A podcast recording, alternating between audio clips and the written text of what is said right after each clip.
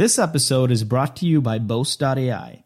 Each year, the U S and Canadian governments give out billions of dollars in R and D tax credits and innovation incentives to fund businesses like yours. But the application process is cumbersome, prone to frustrating audits, and receiving the money can take up to sixteen months. Boast dot A I gets you access to research and development tax credits and innovation funding opportunities without the headache and red tape. Join thousands of North American companies leveraging Boast dot A I software to maximize cashback. Check out boast dot A I. Focus is key at any stage of a company.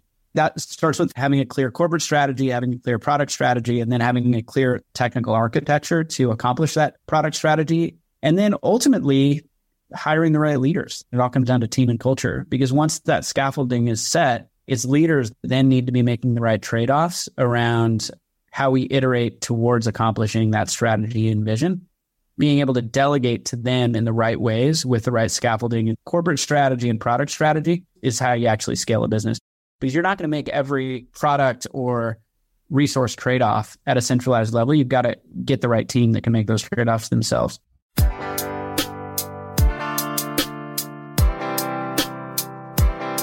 I need some traction. You need some traction. Let's get some traction.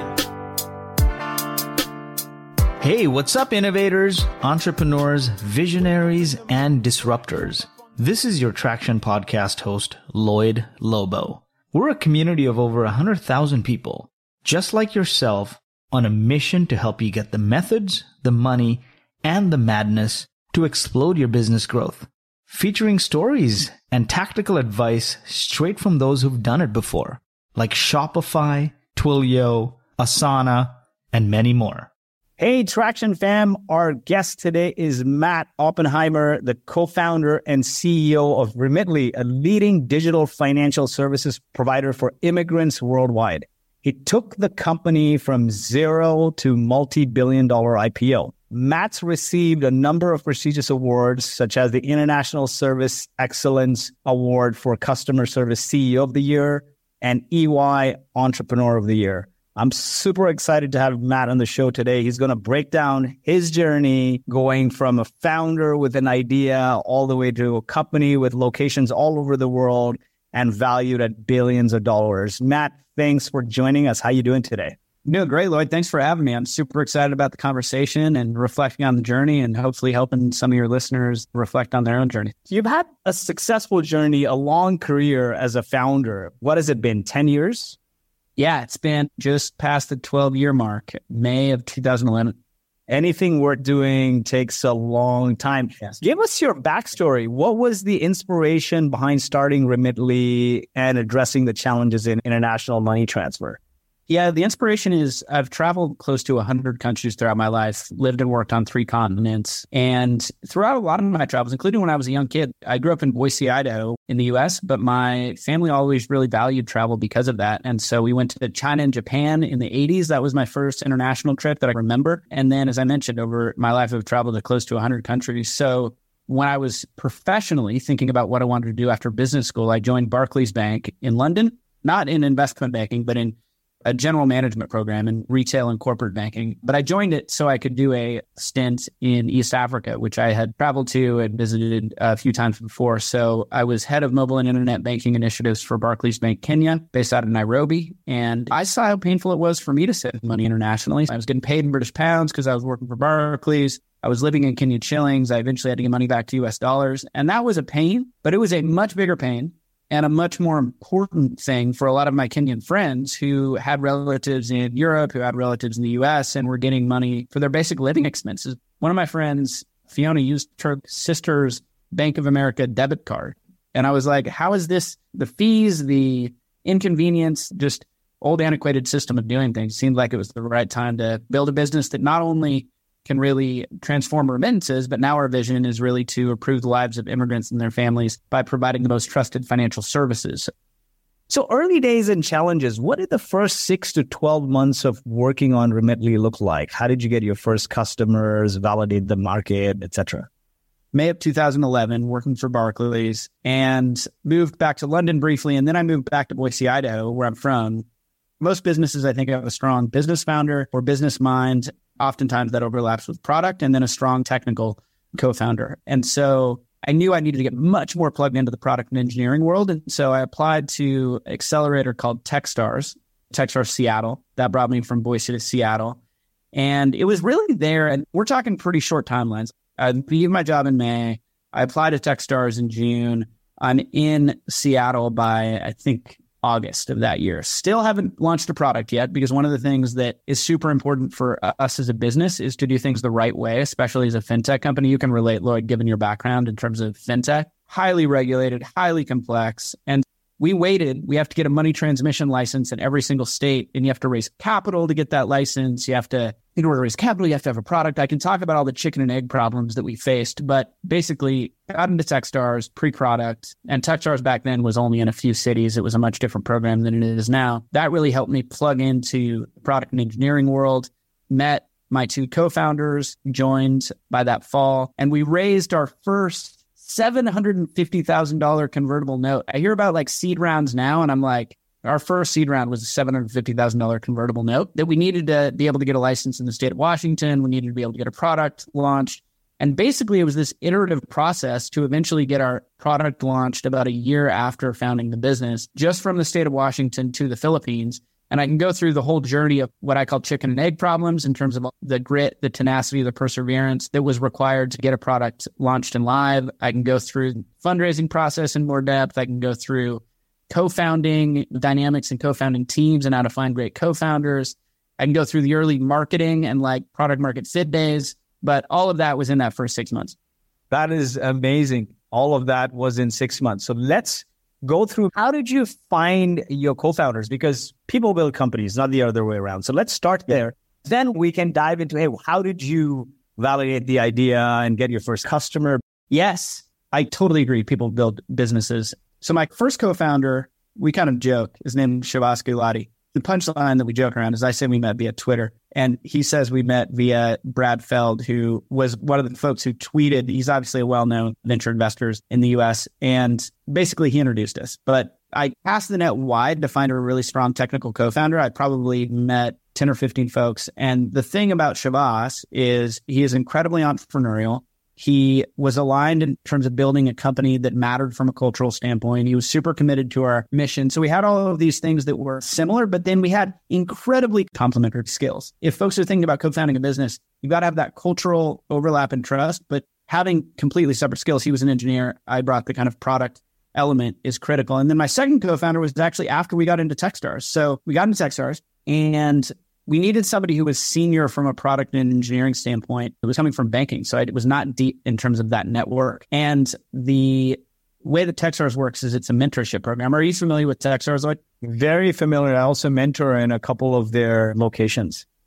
Oh, cool. It's a mentorship program. And Josh Hubs, our second co-founder, and he was our lead mentor. He was our star mentor. And Josh and I just hit it off. I was learning a ton from him. He was co-founder and C E O of his previous business that he sold to Amazon. He knew he didn't want to be C E O of his next business, but he knew he needed a, a strong C E O, leader, co-founder. And I didn't have any of the product engineering expertise, nor did I have the track record that he did. So the minute that he joined, everybody that backed his last company wanted to double down and invest in Josh again. And it made a lot of the other problems like fundraising and other things like that solve them themselves, because to your point, it comes down to people. And you bring the right people on board, you look at unexpected places perhaps. I don't think it's typical that a mentor of a company joins as a co-founder within Techstars, but it was a perfect fit. He's been with the company twelve years since and is an amazing partner. And so that's how I met the two of them. That is fantastic. And that jiving between, it's like a band, the complementary skill set, the alignment on values is so important. I see most co-founders in the early days that fall apart, and even later, there's no alignment on values. Yeah. If one person, say, thinks you're a good engineer and the other person thinks you're not a good salesperson, and then there's no alignment, or maybe one person has a different definition of success than the other person. So that alignment is key across everything. What was that common thing that brought you guys together that you guys aligned on? So what we did as a founding team three months into starting the business is we did an offsite where we actually said, what kind of culture do we want to create? This is before we had a product, before we had capital, before we had anything. And these whiteboards are from that initial offsite. This is now twelve years ago when we were three months into the journey. And what you can see in the bottom right there is customer centricity has always been there. Like you look at our values now, you Google Remitly values, and you can see that is something that has not changed. The other was, the intent was there, like relationships is an example. We could talk a lot about culture later. That has evolved. We refresh our values every year to make them more actionable, to make them more authentic, to make them better and more integrated into the company. But I'd say the punchline answer to your question is from day one, we are aligned on a common mission, common purpose, common focus around serving our customers, which in our business is pretty impactful, pretty heartfelt, pretty profound. And so I think that's been the foundation since day one. Great companies are built on great alignment. So that's the good way to start. And it also gives you this rubric for scoring other people. For example, if integrity is a very important thing and you don't act according to integrity, you're focusing on money maybe, then you may make a decision like, hey, we have this top high-flying salesperson who's behaving a little off, but we want to keep him. And that compromises your integrity, right? Because employees don't watch your lips or what's written on the website. They actually look at your actions and then they check out. The way we think about culture, and again, you can Google like Remitly cultural values and you'll see our publicly facing values. You'll see definition, one or two sentence definition of each. And I think that culture is how people interact. It's how people get things done, right? It's like every company has it. Some companies do a good job defining it, some don't. And what we've done every year is refresh those values roughly once a year. It used to be even more frequently. Now it's a little less frequently, but we still refresh those values. And they're not meant to be like a memorized, like I'm never going to quiz anybody at Remitly like, hey, say our values, because it's a longer, more comprehensive list. But if that list is defined well, then it does give a North Star and a nomenclature to be able to interview and screen the right candidates, to be able to do performance reviews, to not only measure the output, but how those outputs are achieved. And then everything in between is where the magic happens. And so I mention all of that because going back to integrity, I think the intent was always there with integrity, but I didn't use it that often because integrity was one of those things that it feels more binary. So in that magic in between point, obviously, if somebody has, doesn't have integrity, you exit them from the organization. That is something that you have to have. But because it was so binary, I wanted to evolve it in a way that actually is a little more customer-centric and a little bit more nuanced. So now you'll see what our value is, is earn trust through integrity. Because ultimately, if we get deeper into our customers and what they care about, it's trust. I used to think it was about speed, about price, about all these tangible benefits. Those are part of building trust, but it's trust. And it turns out when you reword it that way to say earn trust through integrity, there are areas where it can become more of a dialogue and discussion around how well a Remitly team member is doing that versus not. And it's become a lot more actionable, a lot more authentic. So I mentioned that in the sense culture has always been there in terms of an intentional approach to it. But like anything, as you're building a business, you don't nail it out of the gate. You got to evolve and learn and grow as the company learns and grows. And I think that's how we approach culture as well. I think the first rule is let's not screw our customers and let's not screw our employees and let's do things right. But over time, I think it's very important to evolve because it's a rubric for hiring even. Now, how big is your company today? How many employees? We're about three thousand. three thousand employees scattered all over the world, right? How do you make sure people are aligned on vision, mission, on values when you're not in the room? I think one is you've got to have the right scaffolding or infrastructure. So I think if you were to see within Remitly, I think that our values are clear and differentiated. And, and I showed that deck because that's like a welcome to Remitly. All new team members outside of customer support, all new team members in groups of ten or fifteen people I meet with, and I talk through the history, the strategy, a bit about the culture, et cetera. And I think that's a big part of it is hearing from me, like how much culture mattered, what it means, some of the conversations we're having now. But then ultimately, I can't scale just with conversations happening with me. And so I need to hire the right leaders, the right executives across the company that can then instill the same culture that we want to create at a company level. And if there's one thing that I'm okay at, it's surrounding myself with really good people. And given how large we are as a company now, that's a pretty broad group of individuals, but it's about hiring the right people and then empowering those people to lead and setting the right goals that we're trying to achieve and then supporting them to go after that and then ultimately serve our customers. When you're a founder, you're not really a C E O, you're an individual contributor. And then yeah. as you maybe hire a few people, you become a manager and then you hire managers, you become a V P. So it's really important to have a, a rubric by which you hire and fire people. How have you set that rubric in place in the company? So now you've got V Ps, S V Ps, big layered structure, right? I think the first step with culture is define it, which we talked about. And then once you've defined it, then I think it is important to have a pretty rigorous and structured process, both for interviews and for performance reviews. And so you would see that within Remitly now in terms of how an interview is done, who's on the loop, within that loop, what specific not only skills, but cultural values that each interviewer is focused on going deep on. So you might have one interviewer that's focused on continuous improvement and lead authentically and can go deep there, while another might be focused on bias for action and sweat the details, as an example. And so I think having that structure and rigor is really important. I think how to try to remove unconscious bias and just bias of having the most senior person in the room speak first or form an opinion first is really important. And so we have folks submit interview feedback in advance to make sure that everyone's coming in with an opinion and a written formed opinion and basis for that opinion on the interview front. And I could go through similar processes that we do on the performance review side. But here's the deal for folks listening to this. It sounds like these are like big company things that we established over time. Like we've had loops and like that kind of rigor and structure since our third hire, whatever it was, super early days. It's gotten better. But some of those practices, regardless of the stage and size of a company, need to be in place early so that folks are interviewing and then performance managing based on a commonly set, clear definition of values, in addition to the skill assessment. And so I'd encourage folks listening to this at whatever stage you're at to really think about that process, because in my view, it's never too early. And the analogy I draw, just to make it real, is like, let's say you're hiring your fifth employee. If you told me that this hire, that this one hiring decision was twenty percent of my company, was twenty percent of my overall headcount, I would be losing days and weeks of sleep over that hire. And so how you instill a little bit of structure early days in the hiring and in the performance review process and in that ongoing dialogue being foundationally set in a common list of values, critically important. Don't wait to do it. Do it early. Well said, because the compound interest on that is huge, and you don't want to build a skyscraper on a cracked up or shaky foundation. Exactly. So let's switch to building your customer base. How did you get your first customers? At what point did you think you had product market fit? What were some challenges you faced there? I'll start on the product market fit front. I think that it's super important as an entrepreneur to fall in love with a problem, but not a solution. So that was number one.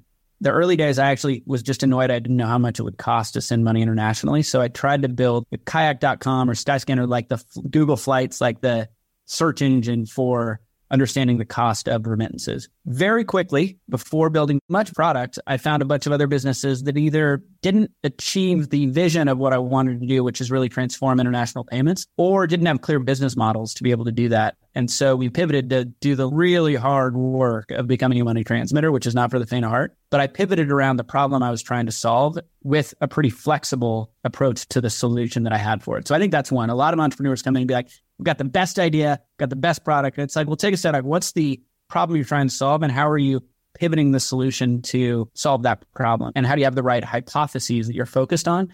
Testing as fast as possible, oftentimes before even building product, because building product's super expensive.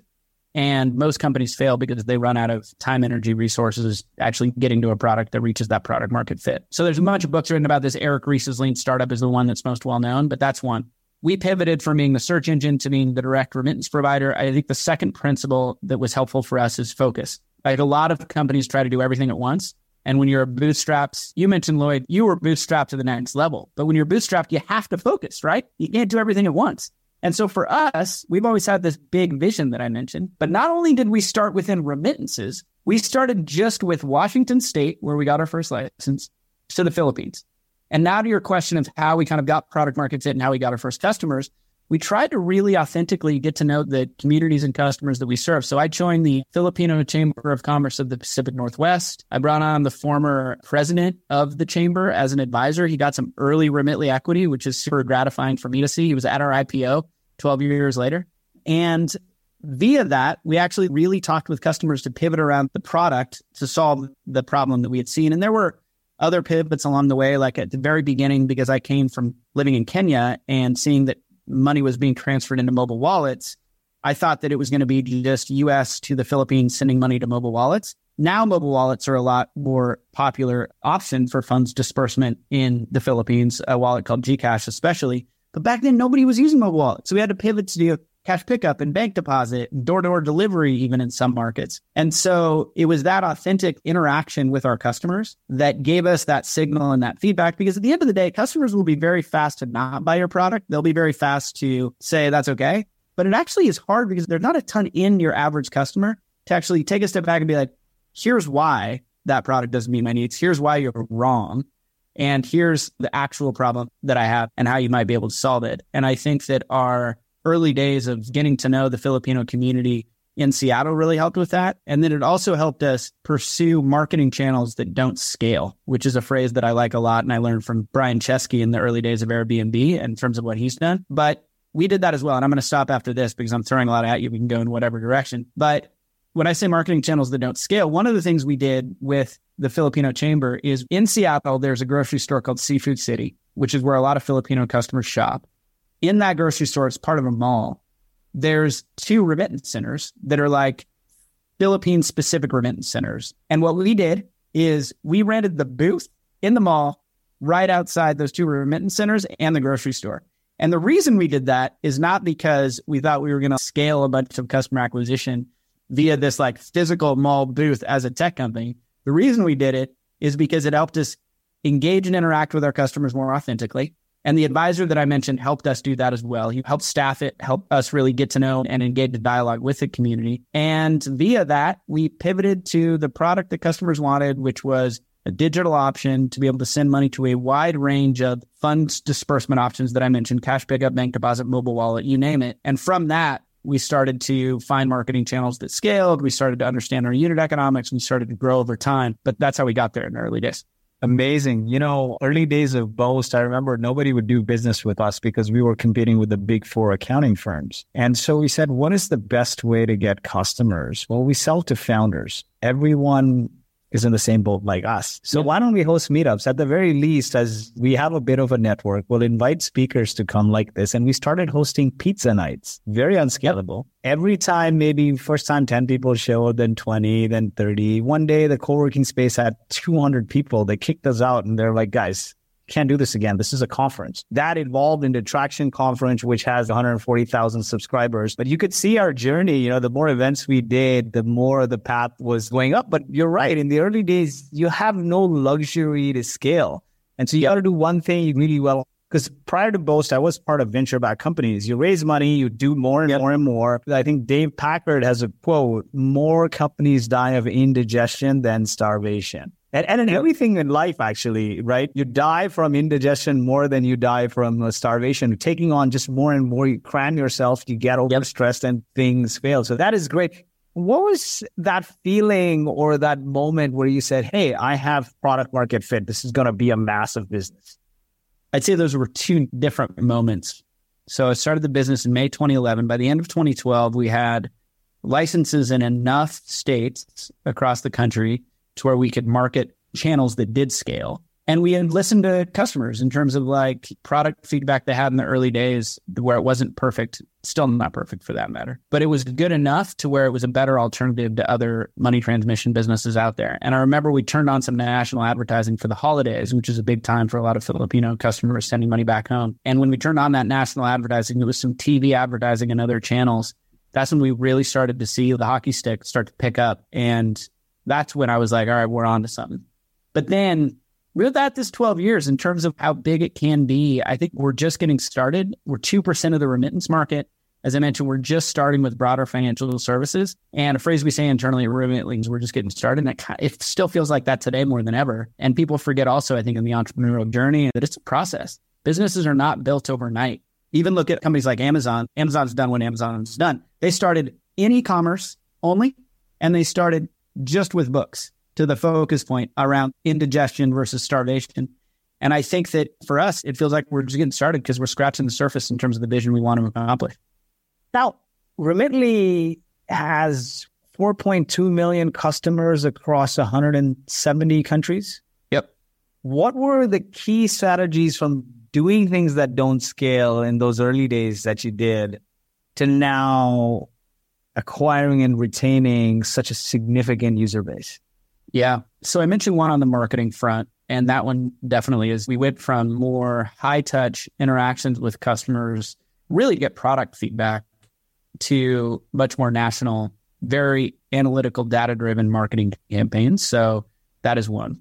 I think culture is an interesting one in terms of how it's always been there from the start, but how we've implemented that culture, I think, has evolved over time in terms of just scalability, hiring the right people, how we've evolved our values. I think how we stay close to customers has systematically changed. Like I mentioned, the non-scalable joining like the Filipino Chamber of Commerce board versus the much more scalable approach we have now, where we have everything from a research team to just it being viewed as everybody's job in the company, to whether it's you're a customer support agent and they have the, I think, closest, most insightful in many ways interactions with our customers, to how we make sure that our product managers, our engineers, everyone across the company is using the product and staying close to customers. So a scalable way that we've done that, as an example, the early days, we were all on call. Like any customer support, you might have gotten me because I was on call just like everybody else.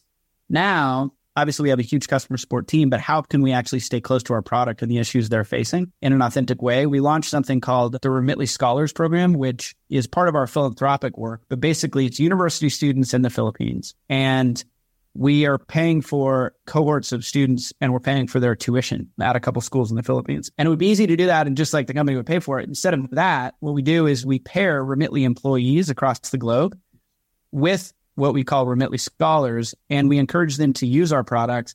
It's where some of the best product feedback comes from, because they're not using it in like a demo capacity. They're sending money back to their Remitly Scholar for tuition. And the improvements and the meaning their team drives from that is super important. Another scalable thing that we did to stay close to our customers and business is we offer a, a travel benefit such that if our team travels to one of the countries that we serve, it's now one hundred seventy, as you mentioned, so it's a lot of places, then we reimburse them, I think it's one thousand dollars for their trip. All we ask in exchange is they come back and they share insights based on their trip. It could be the culture. It could be how folks receive money. We ask them to use our product, use competitors' products. So that's another thing that we've done. So it's those kind of programmatic things that we've had to implement to scale, but all, again, rooted in that the principles of customer centricity and some of the other cultural elements that I mentioned. Anytime you have more than two people interacting, that seems like very deliberate, that you're sharing, you're sending and receiving. There is an inherent virality in that function. It's beautiful. So the more you encourage people to use the product to remit, it's spreading as a function of it. Now, how did you approach building trust and credibility amongst customers, especially in a sector where there's so much scrutiny and reliability is crucial, like going from that startup in the early days? I think that a lot of the trust element actually ties to what you just said around the word of mouth and trust and brand that we've now built. I think does have a flywheel effect in terms of our customers then saying, hey, this is a great service. You got to check it out and try it. If you take a step back, though, and think about how important trust is to our customer base, I think it's true in all financial services. But if you think about businesses like lending, where businesses are giving out money, our business, we're actually ask customers to give us their money. We collect it via a bank account or a debit card, and then trust us to deliver it thousands of miles away. Oftentimes, it'll be picked up in cash in an emerging market. And then you overlay what it's like to be one of our customers who might have moved to a new country, might be a little bit more reticent to give a company their name, date of birth, address, or tax I D and social security number in the U S context if they have one. Our customers are reticent to do that. And so trust is paramount. And how we build it is, I think, a combination of that word of mouth that I talked about. But now we have a list of really effective marketing channels that we've rolled out, whether it's digital marketing channels, social, Google properties, et cetera, to a wide range of other digital channels that help us a lot. And then we've increasingly started to do some pretty interesting things on the brand front, where, you know, if you're in London and you're in a tube station that's in community where a lot of our customers live, you might see tube ads, things like that, or have gotten more effective to reach our customers where they're at. With three thousand employees and four point two million customers across one hundred seventy countries, probably get ideas a million an hour or something like that, right? Everyone on ideas, everyone has ideas to grow. How do you prioritize what to build, what to develop? What is that framework for prioritization? Because it's very important to focus. Yeah, focus is key at any stage of a company. That starts with that, having a clear corporate strategy, having a clear product strategy, and then having a clear technical architecture to accomplish that product strategy. And then ultimately, hiring the right leaders. It all comes down to team and culture, because once that scaffolding is set, its leaders then need to be making the right trade-offs around how we iterate towards accomplishing that strategy and vision, being able to delegate to them in the right ways with the right scaffolding. Corporate strategy and product strategy is how you actually scale a business. You're not going to make every product or resource trade-off at a centralized level. You've got to get the right team that can make those trade-offs themselves. You know how I can tell? Two things. I don't even have to look at the market cap. I can just tell from your energy. I've talked to thousands of people on the pod. You get like four hundred plus videos on YouTube. You can just tell from the energy if the founder is happy with the team or not. And I can get yeah. that energy. It's funny because you talk to people, you sense a certain energy, and then a few weeks later, X Y Z happens in the press. Like you can just sense yeah. from the energy, or the company just freaking explodes, right? So you can just tell. So kudos to your team. Kudos to you for finding the people. I think early days, especially fifty percent of a founder's job is recruiting. You totally. find the right people and totally. make sure they're aligned with the vision, mission. The job of a leader is to build, inspire, and motivate a team to deliver. Deliver is the lagging indicator in that equation, yep. right? Now expanding to international markets, because how do you pick which market to go first? Because what I see a lot is, you know, founders often start with one product, one market, one channel. Yeah, right? And they get to Series B. Series B rolls around, they get a whole bunch of cash, and all of a sudden they're like, oh, we need new product, we need new market, we need five new marketing channels. They go all over the place and bring themselves back into this indigestion mode. But you've stayed very disciplined. What is your rubric for scaling, or like the process, the strategy? How do you figure out, okay, I'm going to go in Dubai versus I'm going to go in Africa? Yeah, so we again took, I think, a counterintuitive but effective approach for us. I think it was two to three years into the journey. We still were just in U S and the Philippines. And to your point, you know, we raised additional capital, we're continuing to grow and scale. And what a lot of companies do is be like, all right, well, let's go to fifty countries. Now, what we did is we launched U S to India. And we did that for like a year. And then we launched U S to Mexico. And we did that for a year. Rough timelines on that. But now we're like three, four, five years into this twelve-year journey, where we're in three corridors, corridors like a country pairing, four countries total.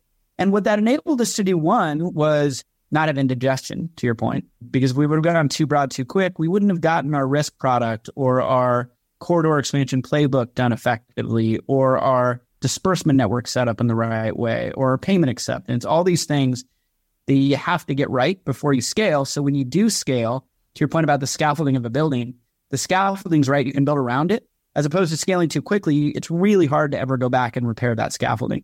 And so focus, focus, focus was key to our success. And how we picked those markets back in the day did take founder-led judgment. I actually think my co-founder, Josh, that's one of his superpowers, like taking a wide range of facts and then making the right call. For anybody listening to these podcasts, there are people that are very good at that. And that's a super important skill as a co-founding team. I'm actually not that good at it. And I'm not being self-deprecating. I just think Josh, when you give him full context, he's going to make the right call. And we even pivoted a couple of times. Like we were on the road to launch Mexico second. We pivoted back to India because we learned, we iterated, and we were a smaller company. So we had the courage, and Josh had the courage and directness to say, no, we're pivoting back. Here's the reasons why. And we're going to do India second. So surround yourself with people like that. Now, as you'd hope with a company our stage and size, it's a little bit more dispersed. So we have a whole just, you know, global expansion team that is very scientific and very specialized in terms of the criteria that they use to launch new markets, and then the work back plan to launch those markets in the right order that will ultimately help serve our customers in the right way in the right places. What were your top three challenges and how did you navigate them? Every business has complexities. Remittances, when you add in the regulatory complexities, the fraud, the compliance, the disbursement network, which takes partnerships, getting a corporate bank account, there's a concept called de-risking that banks basically don't want to give a money transmitter a corporate bank account, especially a very small one that doesn't have a track record. That was just really hard. There were like so many existential moments.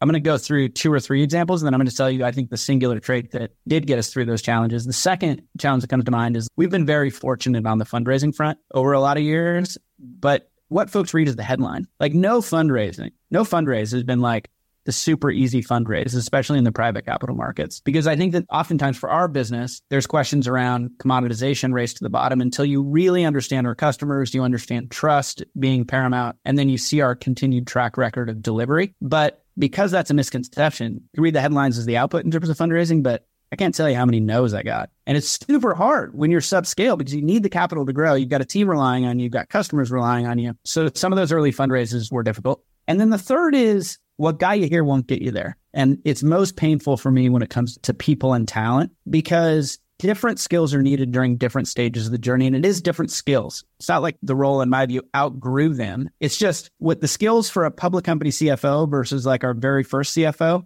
just different. And so it's hard to manage through that because you care about these people. You love these individuals that are very committed to serving our customers, and managing those kind of transitions with the kind of authenticity, respect, continuous feedback, but in a way that's humble and authentic is super important to me. And I think has been a difficult but important part of the journey. The thread that has been key to all three of those, especially the first two, is just tenacity. Tenacity and grittiness and perseverance, I think, is an under-rewarded and under-recognized entrepreneurial trait. And it's this balance between tenacity of breaking through the walls you need to break through, but also flexibility around the actual solution you're trying to build, because there needs to be that flexibility that's rooted ultimately in the customer problem you're trying to solve. But tenacity, perseverance, that is critical for any entrepreneurial journey and success. And I think that's what oftentimes separates the folks who are very successful versus folks who aren't able to get there. Come out of a lot of luck. People don't realize luck is when hard work meets opportunity and meet good karma, right? You become the collective of the good deeds and the goodwill you put out there, and luck happens. If we didn't do this deal during the boom times, I would be crying right now sitting in San Francisco. I wouldn't be in Dubai, right? There's a little bit of luck in everything. And I think the best thing you can do is just help enough people, be kind, and good things will happen. I genuinely believe that. Now, I want to dive into your fundraising journey. What did that look like leading up to the I P O? How did you attract investors and secure funding to support the growth of the company? We raised multiple private rounds before the I P O, which is probably even more applicable for most of your listeners. And it was hard. I think the way the fundraising game works is you get a lot of no's through the process. The investors that we really respected that said no, we stayed in touch with. And most of our fundraising rounds was led by an investor that passed on a previous round. And so it's this two-way interview and dialogue that you're having with investors, which I think entrepreneurs can forget sometimes. But with that two-way street, if you're an entrepreneur listening to this, you're talking with investors, like some investors, you just feel like you click with, you feel like they added value, even if they don't invest. And a lot of investors, you're like, they didn't get our business. They said no, that was probably a blessing in disguise. And I don't really have the strong desire or interest to listen to their advice or to stay in touch with them. But for those few that you do feel like give you great advice and you want to stay in touch with, take that humble approach, listen to their advice, and play the long game. Because what happened with us is we deliver, we listen to the good advice, and then we come back to those investors and be like, that was great advice. Here's how we've delivered based on it. And here's where the business is at now. And some of those investors challenge their preconceived notions about remittances, about why they may have passed, and then they end up leading our subsequent round. So that's been a big part of our journey. I'd advise that with folks that are out there fundraising.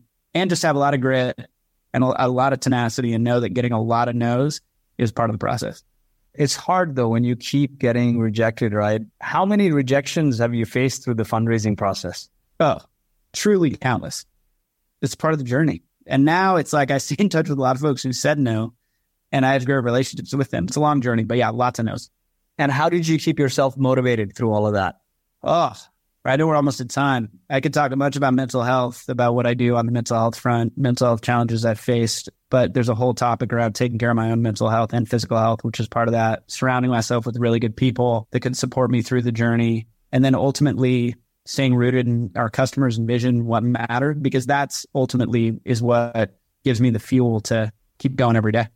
Definitely. You know, I found surrounding myself with the right people, changing the environment, even like waking up and working out first thing. What do you do to stay in optimal or peak mental and physical performance, especially the mind, right? Building a company to three thousand people, I can't even imagine. What was the toughest, lowest point in your career? And what did you do to cope with that? I don't know if it was B, C, or D. It was like We were big enough to have a sizable team. We were probably like fifty or one hundred people. Fundraising was super hard to get done. We needed capital. Unlike now where Q one's the most recent financial performance we shared, but we were profitable on an adjusted EBITDA basis. We have a very strong balance sheet.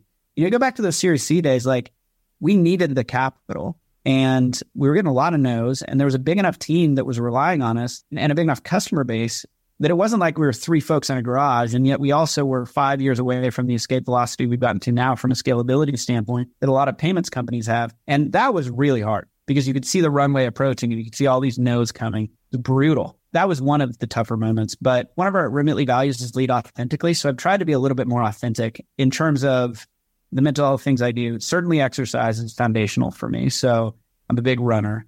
The other elements are therapy has been really helpful for me, and I'm really open about that. And we also offer that to our team via a tool called Modern Health. Team member and their dependents can get access to free therapy and coaching, which I think is super important, and to normalize therapy. Surrounding myself with people that are just great supporters, whether that's my families, co-founders, folks that I can be authentic in those darkest times with. Meditation's been helpful for me over the years. I'd like to say I do it as often as I should, but I'm a better person when I do. Like I use the Headspace app and meditate. That helps me a lot. Those are a few things that come to mind. We get up a whole separate session on that, though. I think mental health for founders and mental health in the world we live in is so important to focus on. Kudos to you, man, for offering these benefits for your employees. Mental health, especially in these times, the conversation around it needs to be normalized. I personally go and talk about it a lot on my LinkedIn. I talk about it a lot because at the end of the day, when a founder leaves a company, no matter how good the financial outcome, you built your identity around it, you got lost. Yeah. Because yeah. you did nothing else but this. So at least for me, I felt lost. I hit rock bottom. Obviously, I came into money, so I started behaving unhealthy. And then when I t- turned my life around and I wrote about it, dozens upon dozens of founders started reaching out to me. One was the yep. founder of a Series D mental health startup, called me almost in tears saying, listen, I'm really lost. I don't know what to do. I feel like an yep. imposter. And yep. I realized, man, if you can't speak about this with your board and your execs or your closest people, then this is a path to face planting and potentially worse outcomes. Yeah. So it's really important to normalize this conversation. Kudos to you for encouraging this in the workplace. If you treat your employees, your people with love and help them grow, they'll treat your business with love and your business will grow. So yeah, kudos to you. And I have loved your posts on this topic around your health journey and mental. It's awesome. So thanks for your authenticity. And if I can ever help amplify or do anything on that front, we share a similar passion for that. It's awesome. Now, as you look forward, what are some things in your future growth, future vision that you're most excited about?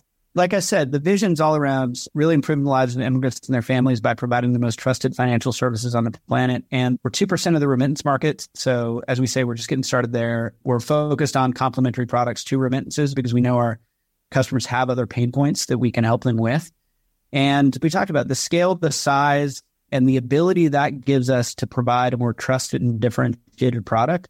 It's just a really exciting time. And so I'm super excited about what we can do in the coming years in terms of growing our business in remittances, growing our business when it comes to complementary products and services, and ultimately just like having a hugely positive impact on our customers' lives. Like the stories I get from customers, and I always say remittances are always important, but they're especially important in times of crisis, whether that was the global pandemic that we went through and funds being used for emergency medical expenses, whether that's a natural disaster, whether that is depreciating currencies and financial crises in some of the markets that we send money to, and therefore money making it, money going even further to families that our customers are sending money to. I'm just super excited about that impact because people say it can change the world. It sounds cliche, but this is one of those businesses. It's one point six trillion dollars that's sent every year between family members largely. That's just this huge force for good. And we're just getting started in terms of being able to make that impact. What's one piece of unconventional advice that founders ignore but shouldn't? I think it's a theme we talked about, but focus may make you grow slower in the short term, but it will supercharge your growth in the long term, and it will decrease your risk of failure. So focus is the underappreciated nutrient of long-term successful companies. Focus also lifts your messaging, your conversion. When you try to be a mile wide and an inch deep, the messaging doesn't get across. So I'm so glad that you've been on point with your focus through three thousand employees, and you're saying you still only have two percent of the market. So there's a long way to go. A lot of people start slapping products and products and products and go wider and wider. This is a true strategy for long-term sustainable growth. Where can we follow your wisdom? You can follow me on Twitter, follow me on LinkedIn. What are your handles? It's Matt underscore Oppy, O P P Y on Twitter. And then it's just Matt Oppenheimer. If you find me on LinkedIn, you can follow me. And so those are the two best ways. Thank you so much, Matt. It's been a wonderful conversation. Speaking with a friend in a living room, if we were in person, we'd probably go for a few hours, but I got to be respectful of your time. Wishing you great success. Another zero on that market cap. Thanks so awesome. much. Thanks, Lloyd. Talk to you soon. I need some traction. Thank you for listening, and we hope you enjoyed this week's episode of the Traction Podcast. If you enjoyed the show, please leave us a five-star review. And you can find more information and all the resources mentioned in today's episode at boast dot a i. That's B O A S T dot A I forward slash blog.